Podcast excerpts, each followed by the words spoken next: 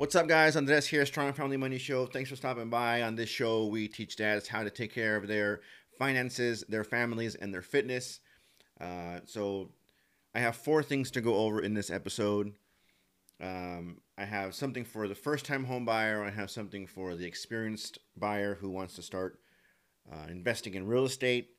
I have a general money tip, and then I have something for you to take home to your family to um, help make that uh, improve that as well. You know, you, you don't want to take care of just the money; you want to take care of the home life as well. So I have them here. Let's get started. So uh, for the first-time home buyer, people are usually on the fence on why whether or not they should buy a home. And given the current market conditions, I can understand why. But uh, there are five reasons that I'm going to go over um, that should be um, considered when trying to make the decision on whether to buy a home or not. First is uh, you can do, you know, barring any restrictions with your um, your city, any permits you have to pull, stuff like that. You can do anything uh, with the home. So it's it's your house.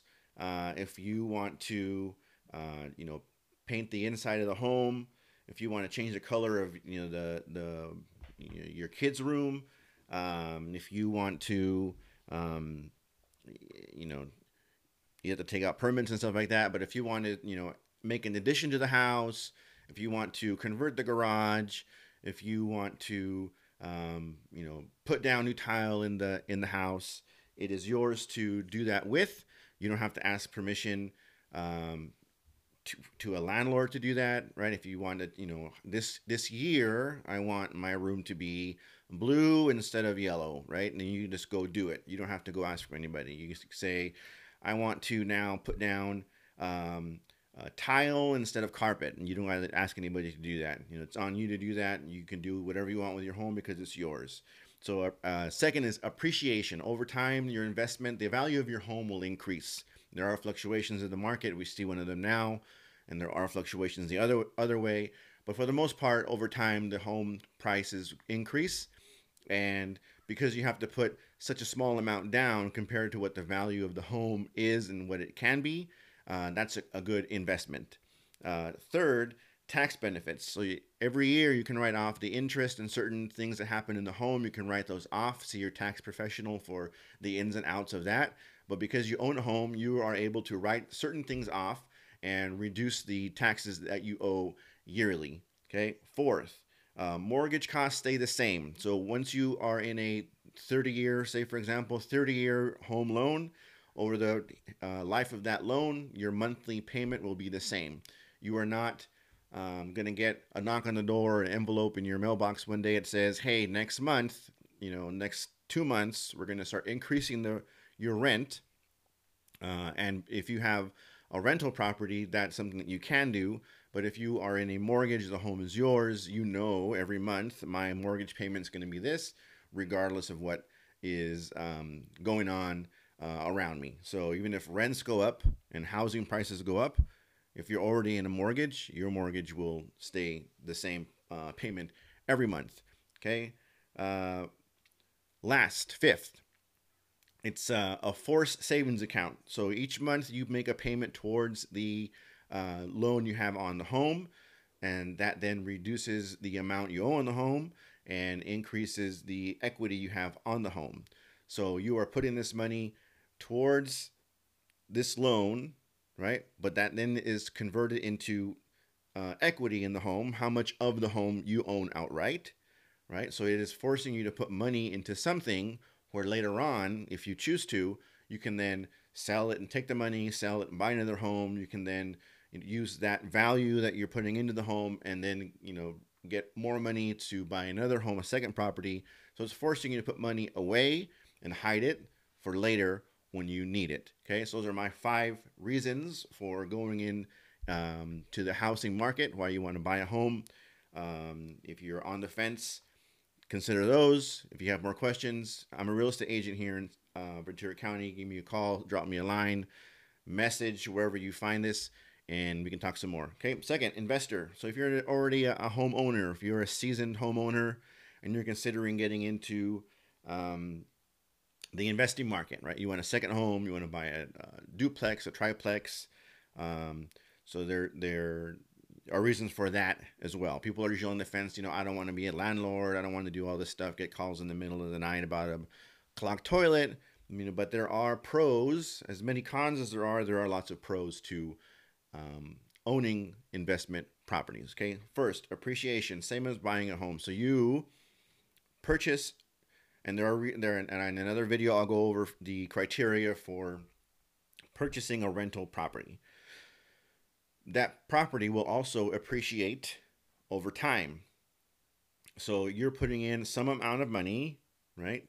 20%, whatever percentage you're putting in, you that is not you're not only gaining money, you're not gaining money. So if you invest in stocks, you're investing in you get appreciation on the amount of money you put in to um, how much stock you buy. So if you buy $3,000 worth of stock, or if you buy $30,000 worth of stock, you appreciate on the $30,000 you put in.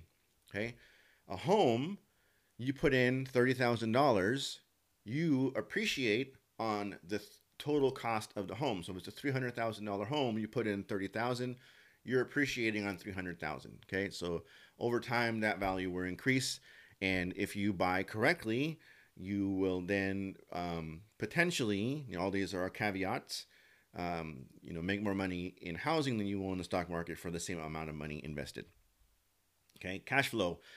Again, buying correctly, you have a mortgage payment if you don't buy the cash. If you buy have a mortgage payment on the rental property, your rent should be more than the uh, rent than the mortgage payment and your rent that you charge should also cover expenses that you have um, capital expenses you put away for a rainy day uh, taxes insurance whatever you um, you have if, if you pay for the utilities and they just pay you a lump sum then that's in there right so you want to set up your rent uh, amount monthly to cover all those expenses anything above those expensive is expenses is cash flow so that's money you can put it in your pocket. You can put it away in the savings. You can put that towards another property. So if you set everything up correctly, the um, tenant will not only pay for your mortgage on the property, any associated expenses, but they will also put money in your pocket. Okay. Third, depreciation. You, again, refer to your tax professional. You can write off um, depreciation annually on the costs associated with buying a rental property.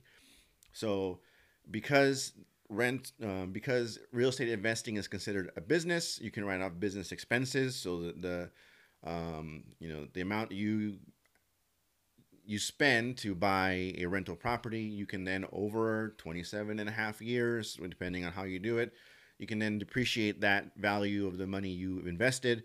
Um, and you know the cost of the home, uh, mortgage that you get, insurance, anything that you you put into the home. Hey, I put in a, a roof. I did put in all this stuff. It's a four unit uh, building. I put in water heaters. Everybody, right? So stuff that you incur to run your business, you can then your tax professional can then depreciate that value over whatever schedule they want to use to depreciate it.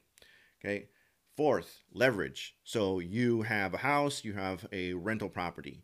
Okay, you can then say, I have this much value. I want to take out more money because this rental property has appreciated. I want to take out money from that rental property, and then I'm going to go use that money and the appreciation and the cash flow if you saved it. And now I'm going to go buy another one. And then once those are in place, you can say, hey, everything's appreciated again.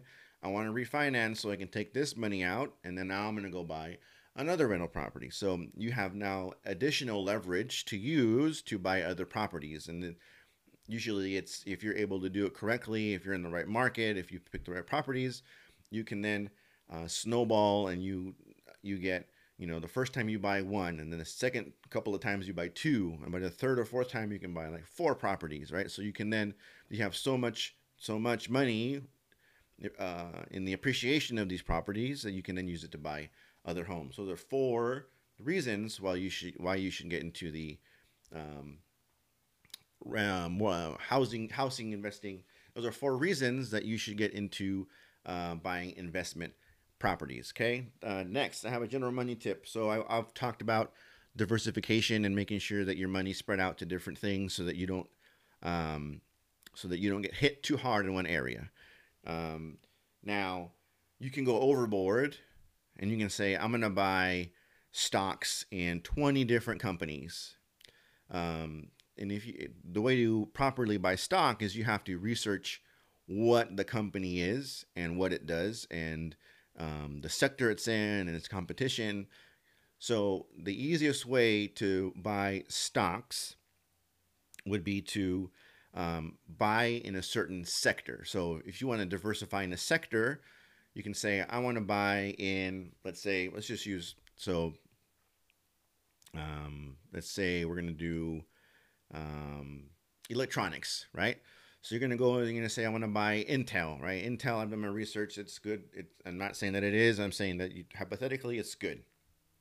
I'm going to put a chunk of money in Intel. Then I'm saying, okay, well, Intel's doing good because that sector is doing good. So now I'm going to go do AMD. I'm going to go do, um, you know, Hewlett Packard. I'm going to go do Texas Instruments. I'm going to go and other companies in that same sector because the sector, not that the company is doing well, but that sector is doing well, and I'm going to invest in com- different companies in that sector, right? So you may say the big mover is this company, company A. I'm going to put most of my money in the company A. I'm going to put some money into company um, B, C, and D, right? And then for E and F, right, I'm going to buy uh, index funds of that sector. So you can go and look up, you know, health index funds, and they'll give you a chunk of stocks that they're managing in that sector. So you can say, I made majority of my money in this company because it's a mover and shaker in this sector. These other three are big um, companies as well, and that whole sector in general is doing well. I'm going to put some money there. And now these other two investments are going to be in index funds for the sector at large because the whole sector is doing well. So you can diversify. If it's easier for you to manage your time and and um, just because you let's say you know that sector in general that's something that you look at all the time anyway you can then use your research to make the right decision in that sector only. So you can diversify within a sector it may be easier for some people okay? Last uh, personal family home tip okay always remember the story arc of the relationship with your partner right so you have you're you're married you're with a, you have a partner uh, there's a reason you decided to marry this person. There's a story to it. There's a reason you started dating them. There's a reason you got engaged. There's a reason you got married. Now you have kids. So there are reasons why those things happen. As a family, those are really important things to remember and appreciate and to uh, always keep in the forefront of your mind. Okay, so when times get hard, right? you have to go back and say, you know, this is the story of our relationship, right? Yeah, okay, money's tight right now. We're having problems because money's tight right now. But, you know, in general, right? We met because of this, we got engaged because of this, we got married because of this, we had kids. So you go back and you remember the, you know, the story of your relationship, why you got together, and things like money or things of that nature won't then be such a burden on your relationship or cause so many problems.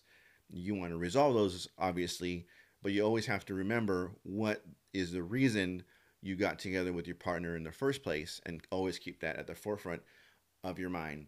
So that's the show for this week, guys. Thanks for tuning in. My name is Andres. This is the Strong Family Money Show. Please visit our sponsor, freshcoffee805.com. Without them, we couldn't do this, um, do these episodes.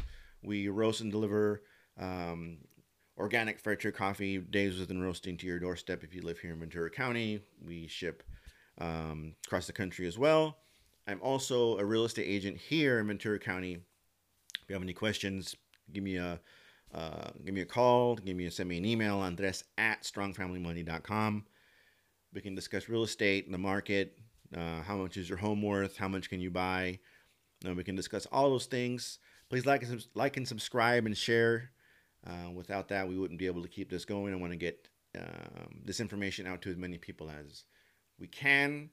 Uh, thanks for watching, and I'll talk to you guys next time.